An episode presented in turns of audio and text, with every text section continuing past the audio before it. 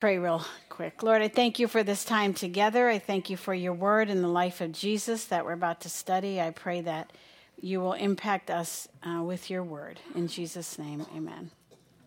Well, Marty was a little boy uh, who lived out in the country, and he and his mom were at church on Easter Sunday, and he bumped his mom and said, Can we go now?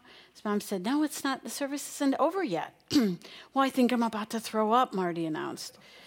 Well, then go out the the front door and around the back of the church and throw up in a bush. Compassionate mother, right? just go deal with it. Anyways, but he came back like in just a, um, less than 30, 50 seconds, and she said, Did you throw up? Yeah. Well, how could you have gone all the way to the back of the church and returned so quickly, his mom said. He said, I didn't have to go out of the church, mom. They have a box next to the front door that says, For the sick. oh, Gotta love kids. Yeah. Anyways, okay. Uh, one, uh, one only has to look at our entertainment industry to realize that there's a great interest in the very dark, unseen things of the supernatural world. As believers in Jesus who look to the scripture as our final authority, that is where we will find truth about the devil and his army of demons that do his will and inflicts so much pain and so much suffering on, suffering on individual people on this planet. As you know, the original name for Satan was Lucifer, which means shining, uh, shining one. In Ezekiel 28, he's referred to as the anointed cherub, a special position of authority that he once held. He was covered with precious stones and had the seal of perfection and wisdom and beauty. But the sin of pride caused him to lift up his heart against God. He led a rebellion, and as you know, a third of the holy angels followed him. How convincing he was. In the presence of God, to convince a third of the angelic host to follow him. Amazing. Our study today has to do with the helpers of Satan, as Jesus has an encounter with a large amount of them. And from this passage, we learn a great deal about demons and their activities. However, the point really of the first 20 verses of this chapter demonstrates the authority that Jesus has over Satan and the supernatural dark world. During the night, the disciples had experienced the authority of Jesus over the sea when he's calmed it with a word. And now they are arriving, it's morning, and they have gone to the other side of the sea.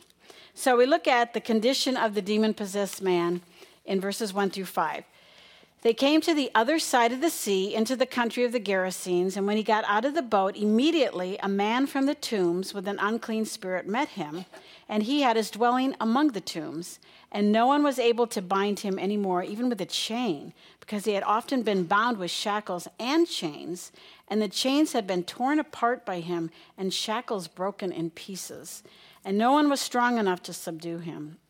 Constantly, night and day, he was screaming among the tombs and in the mountains and gashing himself with stones. Well, after the grueling day of ministry, as you remember, Jesus got in the boat, fell fast asleep. The storm moved in. The water was taking, uh, coming into the boat. As they attempted to cross the other side, the sea was raging, and he calmed the sea. And now he gets onto dry land, and he has a raging lunatic meet him. Upon stepping out of the boat, he's met by this man who lives in the tombs, and it was no ordinary man. This man lived among tombs or burial chamber, chambers cut out of the rocks or caves in the side of the hills. He was an outcast from the nearby town. He lived in the filthy caves with decaying corpses. From Luke, we are told he was naked. Uh, we also read that he had unbelievable super strength. He had been chained, but he had the power to break chains apart. No human could subdue him. Matthew tells us he was a violent man, making it impossible for people to even pass by the road. He was a restless man who cried out day and night, his screams echoing off the hills, no doubt bringing fear to anybody who would hear. I mean, wouldn't you be afraid? What if he's coming into town? You know, going to come into my house? He was also would inflict himself with wounds using sharp stones to gash his body. He would have been filled then with cuts, infected sores, oozing wounds, a horror to just look at. We clearly see from the description that the intent of Satan is to destroy and to degrade people. Demons are vicious to their victims as they cause self destructive behavior.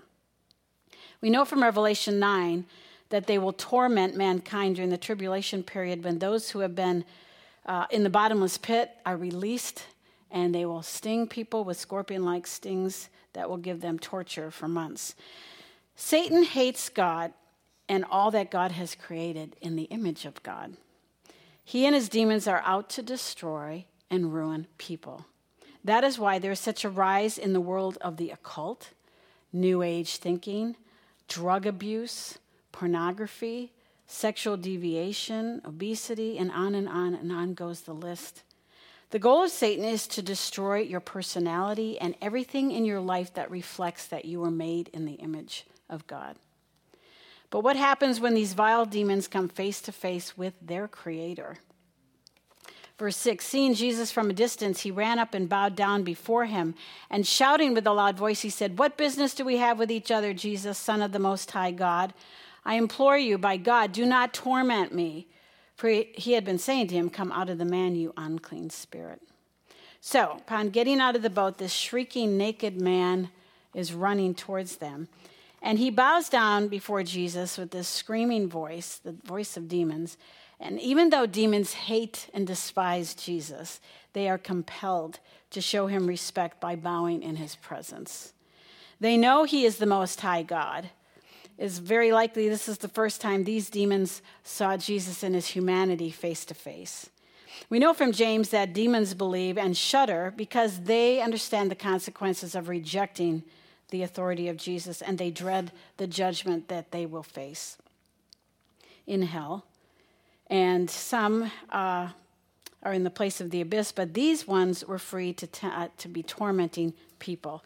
This demon wants to remain free to torment others, doesn't want to be sent by Jesus into the abyss. And Jesus asked the demon his name. He certainly knew that name already. Jesus is showing his disciples that he has power and authority over Satan and his hosts. In answering the question, the response was, My name is Legion because this man was possessed by militant, multiple evil spirits. Legion, the spokesman, likely had charge over thousands of fallen and demons under his direction. And this is why this man had such super strength. There were thousands of demons coming and going from him, and all these are looking at Jesus from behind this man's eyes. It becomes abundantly clear that this was a hopeless and impossible situation for this man, that only God could overcome these demons. I'm reminded just recently reading Psalm 103 that God has his holy angels. Bless the Lord, you, his angels, mighty in strength, who perform his word, obeying the voice of his word, in total contrast to these demons. Well, there's the request. He began to implore him earnestly not to send them out of the country. They wanted to stay in the area known as the Decapolis. These were 10 Greek cities in the area. Very few Jewish people would have mingled here unless they totally rejected their Judaism. The fact that there are pigs feeding nearby makes it clear this is a Greek culture, as pigs were unclean to any law keeping Jewish person. So, why did the demons ask to be sent into pigs? who then drove them off the cliff to their deaths. Well, we aren't told specifically why, some suggest were, were they trying to instigate an attack against Jesus by the owners of the pigs who would come out in a rage? Well, let's focus on what we do know about this incident. First of all, demons are subject to the will of Christ and they take orders from him. The demons implored Jesus to send them into the herd of pigs, and Jesus gave them permission. And they left the man and they went straight into the pigs, and they continued their destructive behavior on animals. The death of the pigs was imminent, anyways, because they were being raised to be slaughtered. This is not about whether it's right or wrong to eat a pig or kill a pig, but rather it's about Christ's power over Satan by all the pigs running off the cliff to their death, it was proof that the demons had left this man by the power of Jesus and had entered into those animals. No one could dispute what had just happened, what they saw. Greatly distressed, the herdsmen ran off to tell the people in the village what happened. They didn't want to be blamed for the death of the pigs that they were taking care of. And then you have this incredible transformation of the man Jesus healed. As everyone from the village is coming out to see what happened, they find this man, once their greatest fear, I'm sure the horror of everybody's nightmares, uh, who once was possessed, sitting down, clothed in his right mind, the very man who had had this legion within him. Those who had seen it described how it happened, and they began to implore Jesus to leave. What a reaction! Not a strange reaction. There was such a transformation that took place as Jesus conquered the demons. One does not have to be a demon possessed person to be in the grips and the influence of this evil enemy of our soul, Satan. Satan is a liar, he's a deceiver, You've observed his tactics with Eve from the very beginning. God doesn't love you, he doesn't care about you, he doesn't have your best interests, and he uses those same tactics to ensnare people today, to bringing us lies of hopelessness, spiritual defeat. You'll never have victory over that. You'll continue to always be a loser. But no one is beyond hope with Jesus Christ and his power of the Holy Spirit to reside in us. He went to the other side, it says, Jesus did, to show his power over nature and his power over Satan and the hosts of demons. He is the only hope for every one of us as well. Sometimes Satan tactics cause us are, are very um, subtle. this wasn't very subtle, this man. But we read in Second Corinthians that he masquerades as an angel of light. And that way he comes in very subtly to churches and to his demons are there to present error, to cause division amongst believers. This healed man begged Jesus to take him with him as Jesus was getting back into the boat. He recognized that Jesus was all powerful and in immense gratitude, he longed to stay with Jesus. He was faced with the truth of the power of Jesus and he believed that Jesus was God. I love this book, not by sight, it's just short little chapters about different incidences in Scripture. And the author deals with this particular incident. And he says, with the demons gone, nothing he had ever experienced came close to the safety and the peace he felt simply being near Jesus. He had only known Jesus for a short time, but he had already determined to be Jesus' disciple for life. Life with him would be heaven on earth. But Jesus said, Return to your home and declare how much God has done for you. The words, Return to your home, must have made this man's heart sink. Home for him was not a place, a warm place of sentimental memories. Home was a place of memories so dark and full of pain that he likely just wanted to escape them and not go back. But sometimes following Jesus means being sent back to a place where we once knew desolation and indescribable anguish. The thought of returning there conjures up fear of our old demons and the people who knew us as we were back then. But Jesus sends us back because it is there that the grace of God in our lives will shine the brightest. What Jesus wants us to know is that his salvation and his protection extends to those old, horrible haunts. If he can break the death grip Satan once had on us and set us free, then he can redeem the places of our former slavery and make them showcases of God's omnipotent power. I thought that was very apropos for what we're looking at here. But what about the other people's reaction who saw the miracle? And the, and the aftermath. I mean, they're seeing this hands on, they were there. Their reaction is to go away, Jesus. They did not want him to bring any more potential financial loss to their community. They rejected Jesus for the very same reasons people reject him today, right? They like their life how it is. They have no desire to have to turn from anything in their life and follow this Lord and anything that he would demand. They love their money, they love their sin, and they don't want to turn from that sin and embrace Jesus to be the Lord over their life. So Jesus honored their request. He got back in the boat. However, he didn't leave this region without the witness. What grace! Go home to your people and report to them what great things the Lord has done for you and how he had mercy on you. And he went away and began to proclaim in the Decapolis what great things Jesus had done for him and everyone was amazed. amazed. Jesus left a missionary behind to the Gentile community. What compassion Jesus had for the very people who rejected them. He didn't leave them with no hope. In his compassion, he still reaches out to people who want to send him away, as well as those who embrace the truth of who he is. As Mark continues showing Jesus as king over storms and over demons, the rest of the chapter shows his power over disease and over death. Verse 21 When Jesus had crossed over again, went across back in the boat to, on the Sea of Galilee to the other side, the Jewish side, a large crowd gathered around him, and so he stayed by the seashore. One of the synagogue officials, named Jairus, came up and, on seeing him, fell at his feet and implored him earnestly, saying, My little daughter is at the point of death. Please come, lay your hands on her so that she will live, and be well, and live. Unlike the people on the other side who wanted Jesus to leave, these people welcomed him back and were waiting. Before Jesus begins his teaching ministry, though, he's approached by this religious leader of the local synagogue.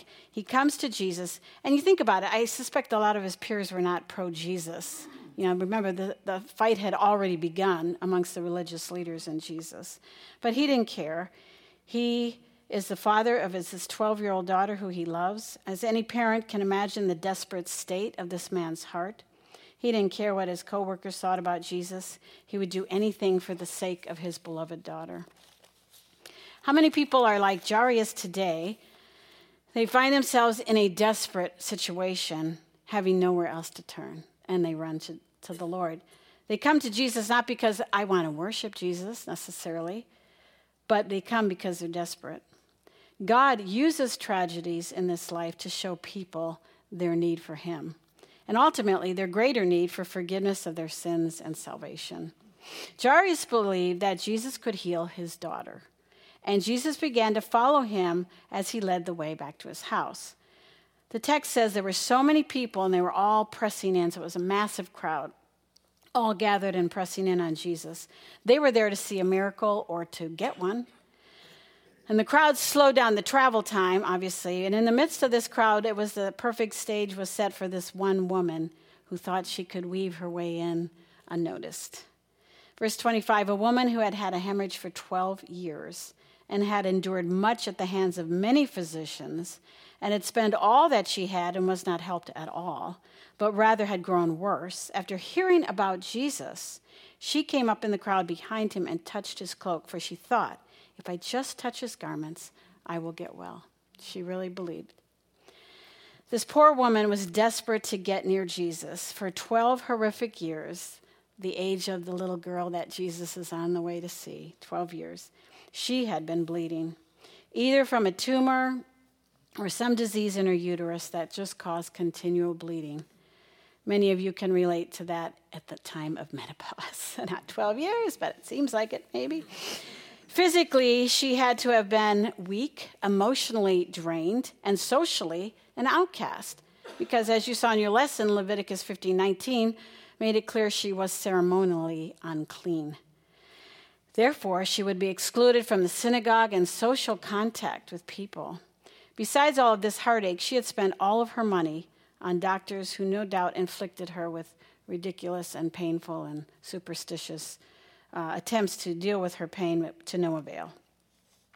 And as she touched his outer garment from behind, hoping to be unnoticed and unseen, she thought she wouldn't be noticed, but apparently she was, which makes me think she wasn't from this area. I would think everyone would have cleared the way if they knew who she was. Get away, because if they touched her, they'd be unclean too. So, a complete contrast in social status is Jairus leading the way, the religious leader in the uh, synagogue and this poor, sick, unknown woman. Jesus had a heart, the same heart of compassion for both. He gave this woman the same concern and care he would give to someone like Jairus. What faith this woman had, she truly believed just touching his clothing would be sufficient for her healing. She didn't have a complete understanding of Jesus and who he was, yet Jesus still healed her we read that immediately her chronic condition was healed and she knew it by some type of physical sensation that she had. We learn from this incident that Jesus responds to faith, even if it isn't perfect faith, even if it hasn't reached a point of clear understanding.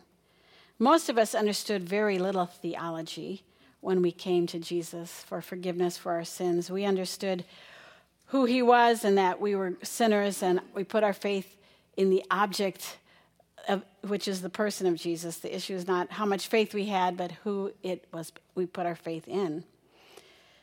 Well, Jesus brought her healing out into the open. That was not her plan. She wanted to slip away unnoticed. Jesus healed her with full knowledge and willingness to heal her, not because of some superstitious effect on his clothing. He was always conscious of his power, and his power was always under his control. When the disciples heard Jesus ask, Who touched my garments? They were like, Are you kidding? Uh, and they couldn't believe he'd asked such a thing with all these people bumping into him. But Jesus just ignored their comment and turned around and saw the woman in question. And we read in verse 33 But the woman, fearing and trembling, aware of what had happened to her, came and fell down before him and told him the whole truth. She feared because she had not asked permission to touch his garment. She feared because she was ceremonially unclean, and this was a rabbi, a teacher. Jesus didn't do this calling her out to embarrass her. He spoke to her with such warmth and tenderness as he helps her faith to grow even more as to who he is. He calls her daughter, the only woman addressed this way by Jesus. She now has a new relationship with Jesus. In response to her faith, he made her well. More importantly, he made her a spiritual daughter. Jesus told her to go in peace and be healed of your affliction, assuring her she would never have this issue again. Jesus was not too busy to be interrupted, but rather saw further opportunity to have a ministry to an individual in this mass crowd following him. On his way to Jairus' daughter, who was 12, he stopped and made a woman who had suffered for 12 years his daughter in faith. This woman must have been filled with such incredible gratitude and joy, but poor Jairus, the clock is ticking. He must have been so anxious. Like, I don't know if we're going to make it. You've got to get going. And while he's speaking, while he was still speaking, they came from the house of the synagogue official saying, Your daughter has died. Why trouble the teacher anymore? What a crushing blow. The worst news possible, he had not gotten to Jesus in time. He believed Jesus could heal, and it would have healed his daughter, but he did not believe Jesus could bring her back from the dead. But Jesus, overhearing what was being spoken, said to the synagogue official, Do not be afraid any longer, only believe. Only keep on believing. Jesus told, uh, this, or J- Jesus told this father, Keep believing only now Jairus had to believe a lot more than that Jesus could just heal his daughter. Now he, Jesus saying, Believe that I can bring her back. Talk about being put in a faith stretching place. Jesus sometimes does that with us as well. He stretches our faith to have to trust him on one issue, and we're, we're troubled and we bring it to him, and sometimes circumstances get worse and requires a newer level of faith to trust him. I mean, all of us have had those kinds of experiences and, and struggle as the Lord grows our faith through illness, through disease, through his silence, and things getting worse, and you have to trust him because he's good and he's wise. In the case of Jairus and the woman, Jesus was developing their faith in him as absolute king over every situation, whether it's the death or disease. So they came to the house of the synagogue official, and he saw a commotion, the people loudly weeping and wailing. And entering in, he said to them, Why make a commotion and weep? The child has not died, but is asleep. As I'm sure you learned in your studies, you know, professional mourners, I guess they hung around sick people, so they're there right away. And that was the norm. Everyone would know of the death through the loud wailing and, and sobbing that was happening by those who were the professional mourners. But Jesus tells them to stop their wailing because she's only sleeping. She wasn't dead in the ordinary sense that death was final, only in the sense that she would be reawakened to live again. Jesus then takes the father and the mother and his companions with him into the room where the child was, and taking the child by the hand, he said to her, Talitha, kum, which means, translated, little girl, I say to you, get up. And immediately the girl got up and began to walk for she was 12 years old. And immediately they were completely astonished. And he gave them strict orders that no one should know about this. And he said something should be given her to eat. You see such warmth and tenderness here in Jesus as he speaks to her lifeless body and raises her from the dead. Her departed spirit returned to her because Jesus has authority over death. I remind you of the words of Jesus in Revelation chapter 1 Do not be afraid. I am the first and the last and the living one. And I was dead. And behold, I am alive forevermore, and I have the keys of death and Hades. What a comfort to know that this same compassionate, caring Jesus is in control of your life and your death.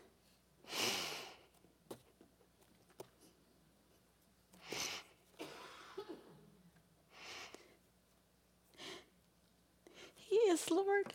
I hate when I cry over sickness and death. And sometimes He reveals, He chooses to heal, and other times His healing is bringing Him into His presence. It goes both ways. So the question for each of us is who is your faith in, and what is your faith in? Have you come to Him? Is He growing your faith? He's doing that in my life. We are to live and we are to die, so we glorify God in both ways. You know, when Jesus said to Peter, I'm going to have you die in this special way, and you will glorify God in your death because He wants us to glorify Him in our life and in our death. Let's pray. Lord, I thank you that you are so good and wise, even when we don't understand what you're doing. And when you keep stretching our faith to grow more and more. I thank you that you are loving and compassionate and gracious, and you never change, and you know what you're doing.